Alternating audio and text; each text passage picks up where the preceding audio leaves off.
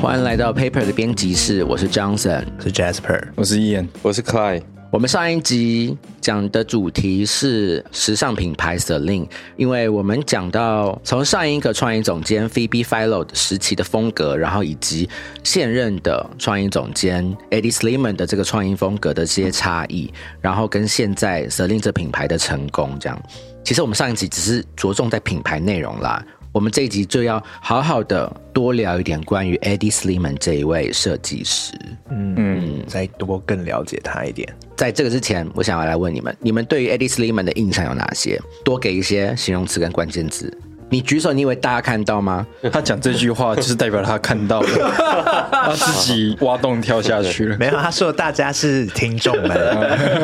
好，燕请说。我觉得摄影。摄影是一个、嗯、我觉得我对 Eddie Sliman 的一个印象，尤其是黑白的，对啊，对他的形象，不管是广告或是影片或是他的服装的颜色，通常都会用到蛮多黑色或白色，就整个呈现上面都是非常简约很内敛的这种感觉。嗯，而且因为 Ian 你是对于时尚比较不熟的嘛，但是他是摄影痴，对，又是一个摄影痴、嗯、所以他用这样子的方式来认识到这个时尚设计师，没错 Eddie Sliman 他的影像呈现确实是有抓住我的注意力、哦、嗯，他从小就开始拍了，一直拍一直拍，很爱拍，对、嗯、很爱拍，而且而且很爱强调是他拍的。而且我做这两集节目的时候啊，我有看稍微看了一下他过往的作品嘛、嗯、然后我有发现就是 Eddie Sliman 他跟一个大家都知道的一个人物都很熟，就是 Lady Gaga， 嗯嗯，就是包括他在二零一八年就是刚做 Celine 的这个时候，他的第一个系列发布之前是 Lady Gaga 先拿了她所设计的包包，嗯，所以是打样，还没有啦，打样送她，应该是。这个也有一点直男，我、嗯、为什么这算直男梗啊？在那个界限上面，这有可能是打样啊！嗯、你们怎么可能知道东西是打样的？嗯、反正他就是第一个拿到他的包包的，嗯、反正他跟他的关系很好，然后后来才我才惊觉，就是 Lady Gaga 她。二零几年啊，我忘记了，反正他之前很红的一张专辑叫 The Fame Monster， 嗯，这一张专辑的封面是 Eddie Sliman 拍的，真的哇，就是、是、哦、嗯，就是 Lady Gaga 穿一个黑色有点漆胶质感的一个衣服，然后她的发型是一个白色的很巨大的一个妹妹妹头，哦，就是那那一张那一张照片是 Eddie Sliman 拍的，嗯、我后来会拍，我后来就是找了资料才哦，对，是他拍的耶，对，这个、因为那个风格非常的 Eddie Sliman，、嗯、没错，嗯，哦。欸、那这件事情在当初宣传的时候是会有被大家拿出来讲的吗？好像没有，对不对？没有，因为那个时候我已经是在迷 Eddie Sliman 啦，但是却有却不少这个 information、哦嗯、那个时候那个时候 Eddie Sliman 就是他没有在做设计师的、哦、他那时候是专注在做他摄影这一块的创作、嗯、对、嗯，我个人的话，对我来说 Eddie Sliman 当然最深刻的就是他当初 Dior Homme 的时期啦，对，因为那时候我是个大学生，还在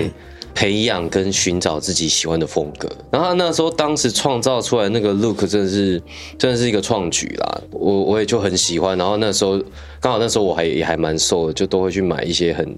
很紧的裤子这样子，然后窄版的，然后甚至是短版的呃西装外套，嗯，然后也剪一个那种遮脸的包脖头。哇、oh. ，对，我那一阵子真的有一个时期这样，但就很好笑，因为我那时候我的朋友是都是听听那种比较英国摇滚的，或是一些迷幻电子乐的，嗯，所以他们的风格会比较偏嬉皮一点，嗯 ，OK， 对，所以有时候跟他们出去就我一个人穿那样，跟他们不同挂，对，其实蛮好笑的，就是这样细细的，对 对, 對，就我一个人穿的很合，然后穿一件很小的西装外套这样，然后他们就是穿的那种比较。可能会去参加音乐季的那种风格，哦，对对对，那反差还蛮大的，有有画面，有画面，有画面，对，格格不入的感觉。对，对我对他的印象就是他的设计里面带了很多的音乐，因为他是时尚设计师嘛，不是说他去设计那音乐，是说我从他的这些作品，不管是服装，或者是就是他的秀，或者是他的照片里面，你感觉就是那种有音乐感。嗯, 嗯很强烈的音乐强烈的音乐感这样，嗯嗯，因为我觉得 Eddie Sliman 他是少数我看了图片跟看了就是他的会动的秀，嗯，然后就是边听音乐会有不同感觉的一个设计师。我以为你说你就会开始想跳舞，身体就开始动起来了，也是没有啦。就是就是，我觉得他在音乐挑选的品味上是线上的设计师们是非常厉害的一、嗯、一位，没错。嗯嗯，然后他其实自己也是支持音乐的这个产业，是投入非常多的、嗯、因为他之前做 Saint Laurent 跟现在做 Celine 的, 的时候，他都有做类似一个音乐人的一个 portrait 的一 个, 对对对对一个计划。嗯，对，所以音乐这件事情对于 Edith Sliman 来说是非常重要的一件事情。嗯，没错。所以我们今天是不是就从他的这个一些生平小故事啊，来看看他这些刚刚听到的元素所扮演影响他设计风格的一些原因，这样子。嗯，没错。嗯，那刚刚前面提到的 Edith Sliman 他的很纤细的身形，嗯、那些纤细的 model 的选择，还有包含他在音乐上面的，身为一个编辑，我常用无懈可击的音乐品味来形容他了。哇哇，好高的一个评价，就是当、啊、当今时尚产业里无懈可击的音乐品味，对对对、嗯、对。那其实这些他所谓的品味，其实都来自于一个非常重要的人。谁 ？David Bowie。哦、oh, ，对，当时知道这件事情，我也是蛮惊讶，但是也非常的合理。怎么影响他？好，这个故事是在他七岁的时候，有够早，有够早。对啊，对，他在七岁的时候收到一张黑胶作为他生日礼物，然后这张黑胶就是 David Bowie 的《Aladdin Sane》，这家专辑名称就是《Aladdin Sane》。对对，嗯、然后当时这张专辑对他来说影响非常大。对， David Bowie 他是一个音乐人嘛，嗯，但他除了音乐上面的不断的演进之外，他还有一个很特别的地方，是他被称为时尚变色龙。嗯，为什么？他在每一个时期会给自己一个虚构的角色，嗯，然后他会在那那个时期都以那样子的装扮示人。哦，就阿密特啦。好，对，就类似，张惠妹也是，对，就是一个化，没错没错，就是一个化身的感觉。对啊，化身那个阿密特啊，对，就是因为 David Bowie 的化身是有名字的，对，他的每一个化身都有自己的名字的，嗯、包括他的那个什么星际公爵，对，对，还有他的苍白公爵，嗯，等等等，对，那。他都非常的投入在这样子的角色之中，他也很有趣，他那个角色可能就反映他那个时期的一些对创作的想法，或者他的生活方式，以及他的美学的感觉。嗯，对，所以他会在一阵子之后把自己从那个角色抽出来，他会换角色，对，甚至他会因为这样而换换地方创作。嗯，对对对，那这是 David Bowie 作为一个音乐人，应该算是前无古人后无来者的影响力，这样、嗯、对。然后 David Bowie 他另外一个非常重要的特色，就是他一直都表现的一种形象就是雌雄同体的。那他是非常早期在做这件事的人，对对，他并不是因为说呃好像要去支持同性恋或者是什么样。即使在那一个同性恋还受到压抑的时代，嗯，他这么做对他来说，他做这件事情是另外一个超脱的原因，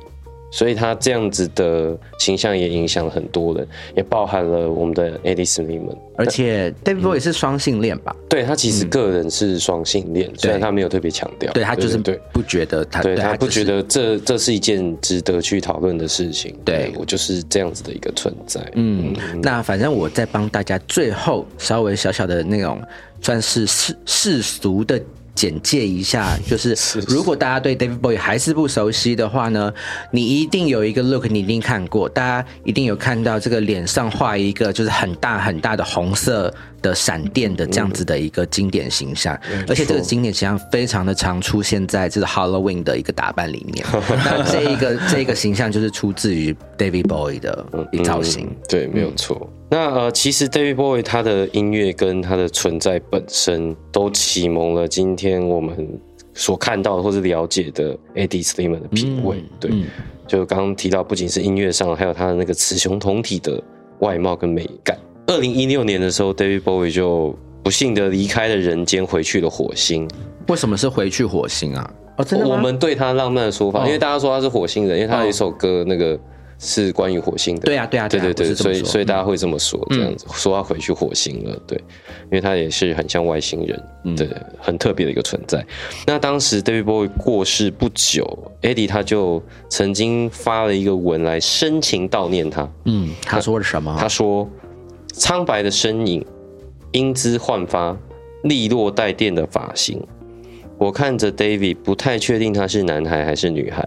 我不在乎，反正我也一样。对，就是我是 Eddie Sliman。嗯，然后他说，从一九七五年七月五日这一天起 ，Bowie 将会保护我。这个一九七五年七月五日就是 Eddie Sliman 七岁的生日。嗯啊，巨蟹座，对，他就是在回忆他当时收到的那一张黑胶之后，然后开始迷 David Bowie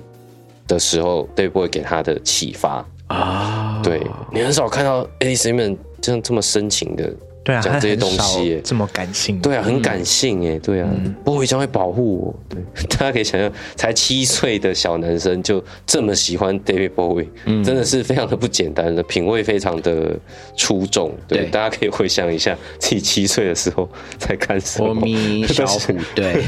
哎、欸，我也是不小心透露年纪啊，我七岁就是。在, 在学校待一整天，还会觉得太久，很想要赶快回家。对啊，早念经。七岁是七岁，我七岁好像是好像是迷张惠妹。对啊，那七岁我那时候应该还没有迷呢，就在打电动跟玩乐高而已。对，嗯、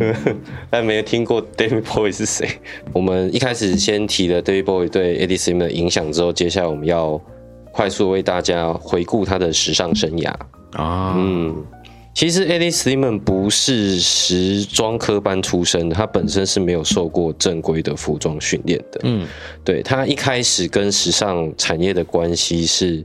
当公关跟行销的助理。嗯，然后他是因为这样子有了这层关系之后，才被当时的一位叫做 Jean-Jacques Picard 的设计师把他介绍给了圣罗兰先生的伴侣以及事业伙伴，嗯 ，Pierre Berge。嗯，然后因为当时他正在寻找新的 Yves Saint Laurent 的男装设计师 ，Y S L 的男装设计师，对 ，Y S 那时候还是 Y S L 的男装设计师。嗯、结果在一九九六年的时候呢 ，Pierre Berge 就聘请他，可能看到他的潜力吧。他一开始先邀请他当男装系列的 director， 嗯，对，嗯，然后后来才把他正式升为男装系列的 artistic director 艺术总监。对，然后他才开始正式的去做 Yves Saint Laurent 的男装系列。嗯哼，嗯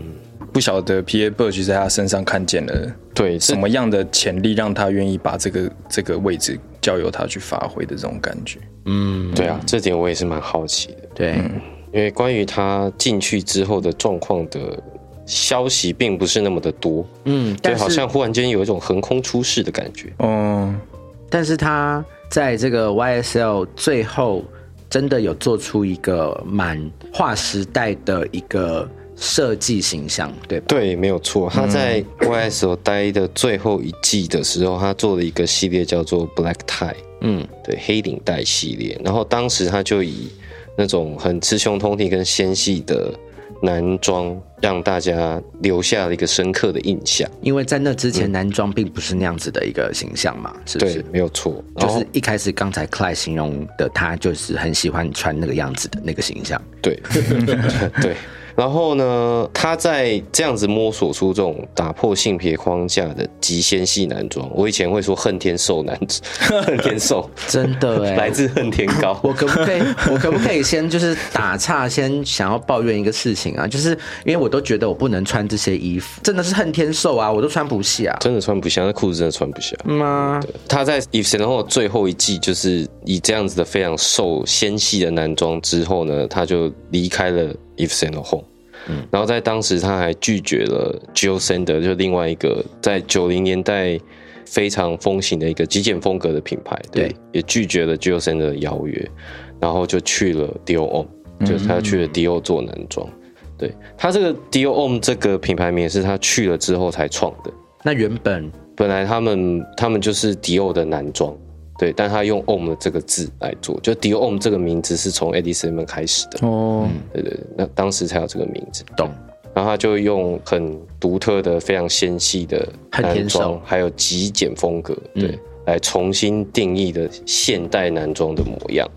就刚刚有提到，当时他真的是引起了一阵骚动。嗯，接下来就有一个很重要的事件，对，就是在两千年初的时候 Hedi Slimane 他就是在 Dior Homme 嘛，他在二零零二年哦，他就成为首位第一位获得 C F D A 就是美国时装设计师协会国际设计师大奖的男装设计师，首位啊，对，他是第一个获得这个奖项的男装设计师。哇， 嗯, 嗯，然后在颁奖典礼的时候，哎 ，Hedi Slimane 就是从 David Bowie 手中接过奖，他是不是都要哭了？但我觉得他应该他应该会颤抖，他应该现场就哭了吧？可是我觉得依照他的那个个性，酷酷持续装酷，对他，但他觉得内心在大哭，内心很澎湃，对，内心在转圈。但持续装酷，转圈，对，转圈圈。嗯 ，Hedi Slimane 在 Dior Homme 的时期是到二零零七年，嗯，他们就合约就到期了。对，那当时其实品牌跟集团有建议说，哎、欸，我们可以资助你成立个人品牌。嗯，对，就做一个、哦、对他个人 Hedi Slimane 的品牌这样。可是 Hedi Slimane 知道，如果接受这件事情的话，像他就没有办法完全拥有自己品牌的自主性。嗯。对，就是会需要看人脸色，所以他就拒绝这样的邀请。对，所以他就暂别时尚圈，然后他去专心在他个人很喜欢的那些摄影企划。对，然后也去了像巴黎啊、呃柏林跟洛杉矶这些不同的城市，就是他喜欢的这些城市里面去汲取他的创作能量。嗯，对，也就是这个时期就拍了刚刚所说的那个 Lady Gaga 的。嗯，那个封面、嗯、对啊，而且我们也是 Paper 也是在刚好是这个时期专访到 Hedi Slimane， 然后刊登在我们的杂志里面，对、嗯，也是真的非常一个宝贵的经验啦。对，嗯、大家有兴趣的话可以往回用力的收藏一百零七 Paper 杂志一百零七期，对，这现在应该超难很难买得到，超难买到，我自己都没有。而且而且你们知道吗？就是那一期杂志里面的那一个单元啊，整个的排版是 Hedi Slimane 自己的安排。所以真的是一个非常珍贵的一期哦，赶快去收藏。没错、哦，真的非常珍贵。但是聊到这个 Dior Homme 的这个东西啊，之前我们在准备这个题目的时候，克莱是不是还有跟我说，你根本有一件这件衣服啊？对，就是我完全忘记这事情了、就是。就是稍微回顾一下，它听起来好像很老，嗯、就是在两千年初期、嗯、那个时候，因为 Dior Homme 实在是太红了，对，所以台湾那个时候就出现很多，比如说商家或是店。他们会去买一件 Dior Homme 的真品，对对，然后用一比一复刻，对对，买回来然后把它拆拆对拆掉，然后一比一去复刻一件 Dior Homme 的衣服，一模一样，就是山寨了，山寨山寨版。对，对，而且因为我真的忘，因为克莱跟我说你有一件啊，我就说我哪有，他说有啊，你有一件高仿，对，高仿羽绒外套，对，我还记得，我都忘记了，好久好，因为那个时候我刚进公司啊，然后就看到你穿，我就哎、欸、你，我就心里想，哎、欸、这个人怎么会买这件？身为一个 Dior Homme 的爱好者。哎、欸，怎么有买这件？那你有对于我买高仿很有意见吗？其实还好啦，因为讲白了，我以我那个时候的年轻人、年轻的那个小朋友，我我也买不起一件真的啦。嗯、对，虽然我没有去买高仿，但我。我也会觉得还好，对，对，对啊，那个时候真的是非常风行这个 Dior Homme 的这个又瘦又窄，因为大家想羽绒外套是不是胖胖蓬蓬的感觉？但是 Dior Homme 的羽绒外套就是一个穿起来就是一个纤细感，没有错，对，所以真的要收藏哎、欸，真的天，虽然我那个是高仿，而且现在已经胖到再也穿不下了。刚刚提到就是 Hedi Slimane 他有暂别时尚圈的一段小时间嘛，对，那他呢在二零一二年 Hedi Slimane 就再度回到了 Yves Saint Laurent、oh. 因为刚刚提到他是从 Yves Saint Laurent 出道的，对，然后他当时他做了一件事，就是他把当时的 Yves Saint Laurent 的这一个 logo 嗯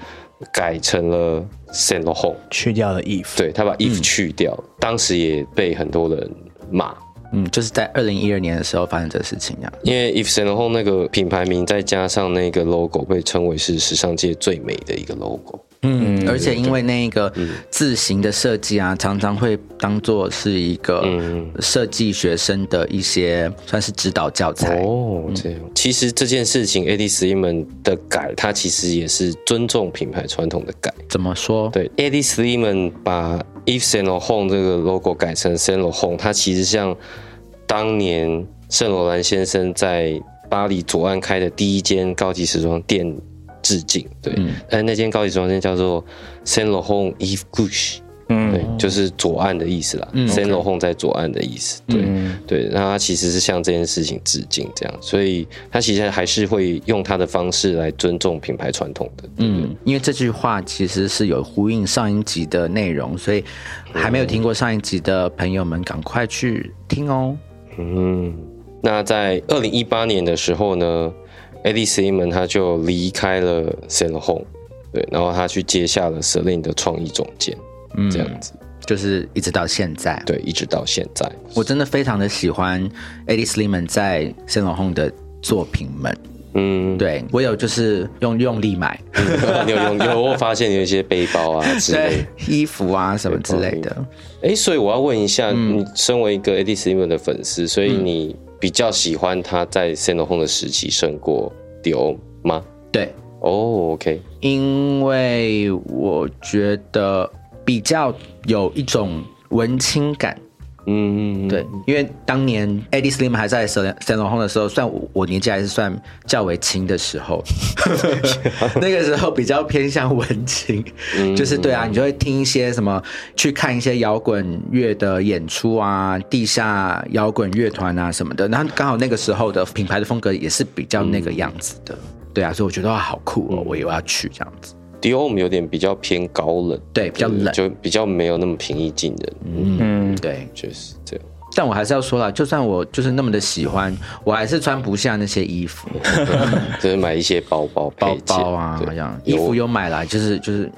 勉强这样，然后裤子就穿不下。嗯，我也我也只有买一些配件。嗯，对。然后再来，我们要来聊一下 A D Slimane 他的音乐啊，对，就是我们前面有说，不管是在服装跟秀场，或是形象广告上面 ，A D Slimane 他都是一个要求百分之百，甚至可以说是百分之两百的掌握的人。嗯哼，对，他对这些东西都要完全性的掌握。那像在音乐上面的话，他每一场秀的配乐几乎都是由他跟乐团来合作的。然后他们对他会亲自讨论编排方式，比如说我我可能要用你这首歌，那你可能要把它咪成是什么样子？咪成对，咪成什么样子？咪成是什么意思、啊、？mix mix 啊，咪成对、嗯、mix 把它咪成什么样，让我在秀场上面用。你干嘛用那种 D J 用语、啊？而且他合作过的对象有很多知名的音乐 icon， 嗯嗯，他对于他很欣赏的新锐的歌手，或者是那些独立的乐团也是非常的支持，他会透过就是跟他们合作来支持他们，提升他们的能见度这样子、嗯、对。而且啊，他的这个音乐类型真的各式各样，非常多元。接下来我们会稍微把他的音乐类型的名称介绍给大家，但是我们就是觉得啊，只讲名称大家就会觉得好陌生哦，好无感，所以我们也在这个节目里面插入了一些音乐可以给大家听，但是还是要先不好意思跟大家抱歉一下，因为这个音乐插入的功能呢是只有 K K B O X 才有独享的，所以如果你不是用这一个系统在听的话，你还是想要听的话，你没关系，你就换一个平台听我们这一集。那如果就是没有的话，没关系，我们就是就会顺顺的，就是把这个音乐类型的名称跟大家介绍完毕就好了，大家就是顺其自然，放轻松。第一个有包含的这个呃音乐类型呢，它是法式的电子乐，那我们现在就来听一下。好，以上就是法式电子乐的风格，而且这首歌呢，也是刚好就是出现在 A D Slimane 在经营 Y S L 的这个男装的时候的秀上的音乐。然后还有就是一种音乐风格是，哦，这中文很难耶，叫做是后工业极限主义电子乐。就是 techno 啦、oh. ，sorry， 这边我们没有办法，就是特别找到一个那个他的秀上音乐给大家听，因为都有一些版权的问题，没有在 K K B O X 上面。那接下来还有就是英式朋克摇滚，这个就大家很熟了吧，然后大家也可以听下下的音乐。刚才提到比如说比较偏 techno 啊，然后这个英式朋克摇滚的音乐就是会比较出现在 Eddie Sliman 的 Dior Homme 时期的男装秀上面，而且刚才我们听的那一首也是就是出现在他的男装秀上面的音乐。嗯，然后还有包含哪一种的音乐类型呢？有比较那种加州式的青少年摇滚，这种就很难真的用一种学术名词去定义了，但是我们可以听听看是哪一种类型的音乐。嗯，上面听到的音乐呢，就是这种加州青少年的这种摇滚。上面的这个乐团呢，叫做 Temples， 然后他也是 Eddie Sliman 他在 Saint Laurent 时期非常喜欢的乐团之一，也常常跟他们合作，然后有邀请他们来 Saint Laurent 就是拍摄形象照这样子。嗯，题外话，刚才说这种类型叫做加州青少年之间流行的摇滚，但是刚才那个乐团并不是加州人对，但是真的他的这个乐团风格有被定义有重很重的加州风是真的。对、嗯、再来我们来听下一种音乐类型，也是 Eddie Sliman 非常喜欢的，就是是这种八零年代这种法式的新浪潮电子乐，我们来听听看。刚才的音乐人呢叫做 Easy Carmina， 然后他也是 Eddie Sliman 非常喜欢的一位音乐人，然后他的音乐作品呢就是出现在 Eddie Sliman 在现在 Celine 的时候，而且是他们的这个服装大秀上面会出现的音乐，就是刚才那一首。但是这一首歌是出现在呃线上的音乐大秀啦，因为疫情的关系。嗯，大家是不是能够稍微听得出来啊，不太一样的这种各式各样的音乐风格，稍微能够感受到不同的这种品牌的那种不一样的感觉。他的音乐类型真的蛮蛮丰富的。嗯嗯，我还是会建议大家就是去 YouTube 找他不同时期的秀来看，就是去搭配他的音乐来看，会我觉得会更有感觉啦，会更有代入感，真的。尤其是听 Apple Podcast 的听众们，你们对啊 ，sorry， 你们刚刚听到断断续续，不晓得在听什么。尤其是 Ivy 对不对？因为他都用 Apple Podcast 在听，我自己也都用 Apple Podcast， 所以没关系啦。我们在这个时候稍微帮那个 K K B O X 的那个 Podcast 系统就是宣传一下，就是用 K K B O X 的这个 Podcast 来听的话，就可以有这种哎一边听我们的节目，然后可以有一边听到呃音乐内容的这种功能哦。大家可以试试看，你是私下有收他们钱，就是那前面提到说他 Eddie Sliman 他对音乐的坚持嘛，以及他的选择上面的多元、嗯、那其实 Eddie Sliman 他自己本身也跟音乐圈非常的有关系。比如说他在 Dior Homme 时期的两千年代的时候，他就开始帮很多英美的摇滚大咖打造他们的巡回表演的服装、oh. 对啊，那这包含了 David Bowie， 然后或是 The Libertines、嗯、还有、呃、我自己很喜欢的那个 Franz Ferdinand 费迪南，对对对、嗯、然后还有 The Kills 或是 Mick Jagger、嗯、等等等，但他都跟他们有一些交情，而且本身他自己就很喜欢摄影嘛，所以他也会在比如说他去看表演的时候就会帮他们拍照，或者在后台就帮他们拍照，这样、oh. 就拍一些酷酷的帅帅的黑白照片这样、嗯嗯、这件事情呢，在他到了 Saint Laurent 时期的时候呢，他就把这个兴趣跟他的才华就把它发挥到一个程度这样子。比如说他二零一三年就开始了 Saint Laurent 的 Music Project， 嗯，对，他那时候就找了非常多具有代表性的音乐人或是一些音乐传奇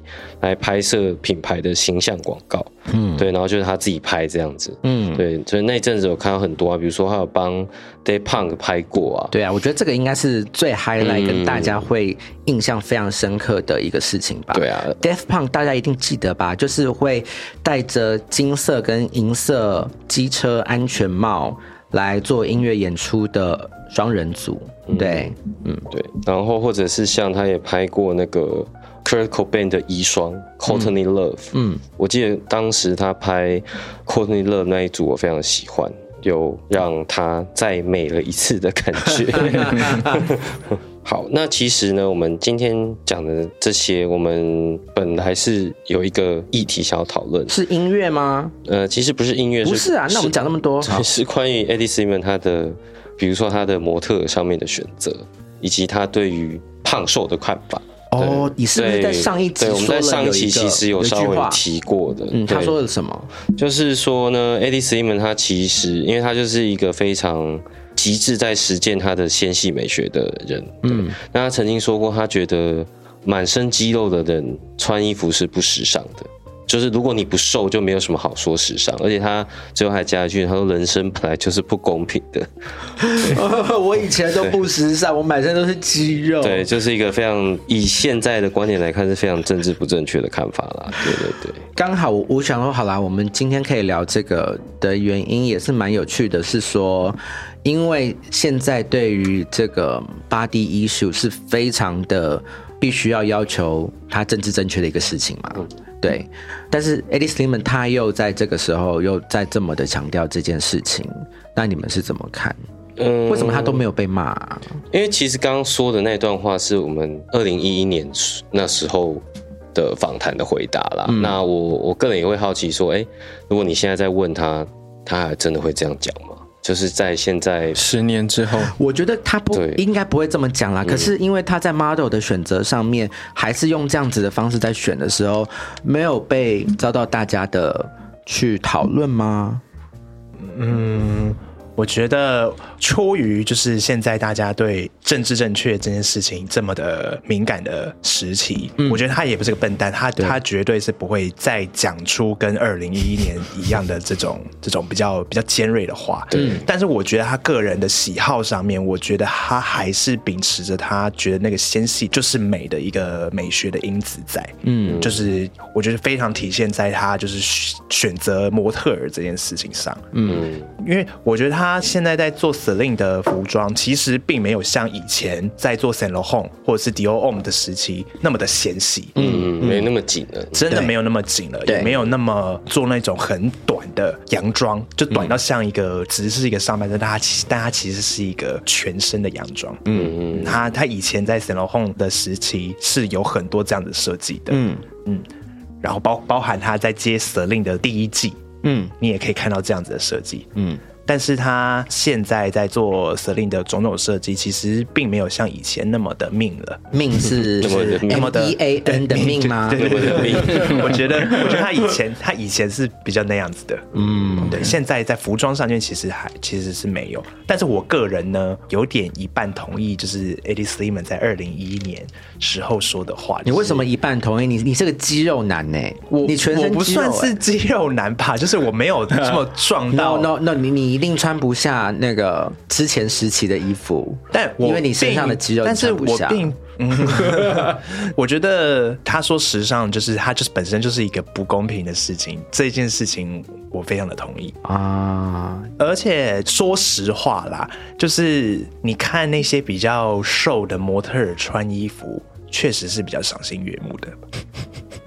等一下，节目播出会不会被那个啊？就是有一些人来说不开心，嗯，就是这是只是我自己个人的观点啦。就是我觉得大家就是诚实一点，就是就是真的真的是那些比较瘦的人看起来穿衣服看起来就是比较好看啊。我们那是你的观点，我个人现在因为我完全就是走一个政治正确派，所以呢，就是关于这个身形的事情，我个人还是觉得各。各式各样的身形的人穿衣服都是有好看的，嗯，每一种人穿衣服的方式都是不一样的。我觉得应该就是要理解自己身体的比例，然后去搭配就可以达到，就是不管你是胖的还是瘦的，也可以有好的呈现的感觉。对，嗯，或者是就买一件三本钥匙的裤子，就没有这个问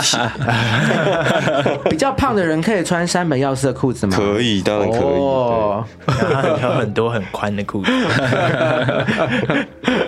或者是穿三宅一生，没错，三宅一生也可以，三宅一生也是很宽的，他们都非常 friendly 的。嗯，但是如果是这样子，因为你看他已经没有那么的命了的时候，他设计的衣服也并没有这么的紧，就较为宽松。的话，其实大家都可以穿了嘛。现在是教给大家可以穿，但是 model 不一定要全部每一个都极极极瘦吧。刚才那句话不是结巴哦，是真的，我要讲很多次极哦。嗯，对啊，他真的在这个部分还蛮坚持的。对啊，但我觉得那就是他个人的是一个美学的坚持啦。对啊，你也不太可能要他去挑就他看的没那么顺眼的模特、oh, yeah, yeah, 他就想要呈现他的那个一种设计的风格，对、啊嗯、一种剪辑，一种 vibe， 他的 A D 宇宙，对对哦呀、oh, yeah. 所以今天真的我们在话题已经在这个身形上面了嘛，那我们就把这个收尾的重责大任交给燕好了。是是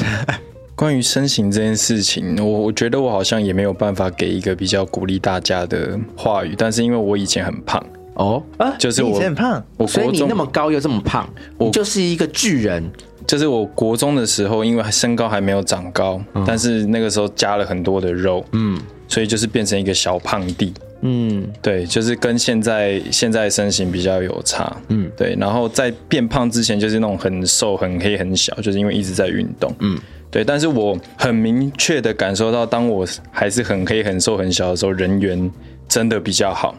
真的吗？然后当你变胖之后，我意识到一件事情，就是你要好笑。对，就是我要讲一句很残忍的话，就是常常有人讲说什么、oh. 啊，你如果胖的话，你又不幽默，那你真的叉叉叉，大家自己接。Oh. 但是因为我真的曾经很胖过，所以我跟大家讲说，我是真的有体认到，就是瘦跟胖之间。就是人家对你的那个态度上的差别，好痛的好尖的一个事实哦。对，但是我觉得这个只是我自己的体验，那就是说，我觉得大家还是要学习爱自己，因为如果你不爱自己的话，你即便你从胖变瘦，你你还是不爱自己，那没有差，没没有什么差别。就还是有很多很漂亮的人，很纤细的人，但他们还是极度厌恶自己啊。对啊，所以其实那都是比较而来的。嗯，对，所以我虽然现在变瘦了，但是我也觉得我也没有到很能够爱自己，就是我我没有办法很自信的讲这些。你为什么不爱自己？不知道哎、欸，就是、啊、可能还是会对自己有一些不满的东西啊什么的，但这个都还是比较心态比较出来的。所以我觉得，就以一个时尚小白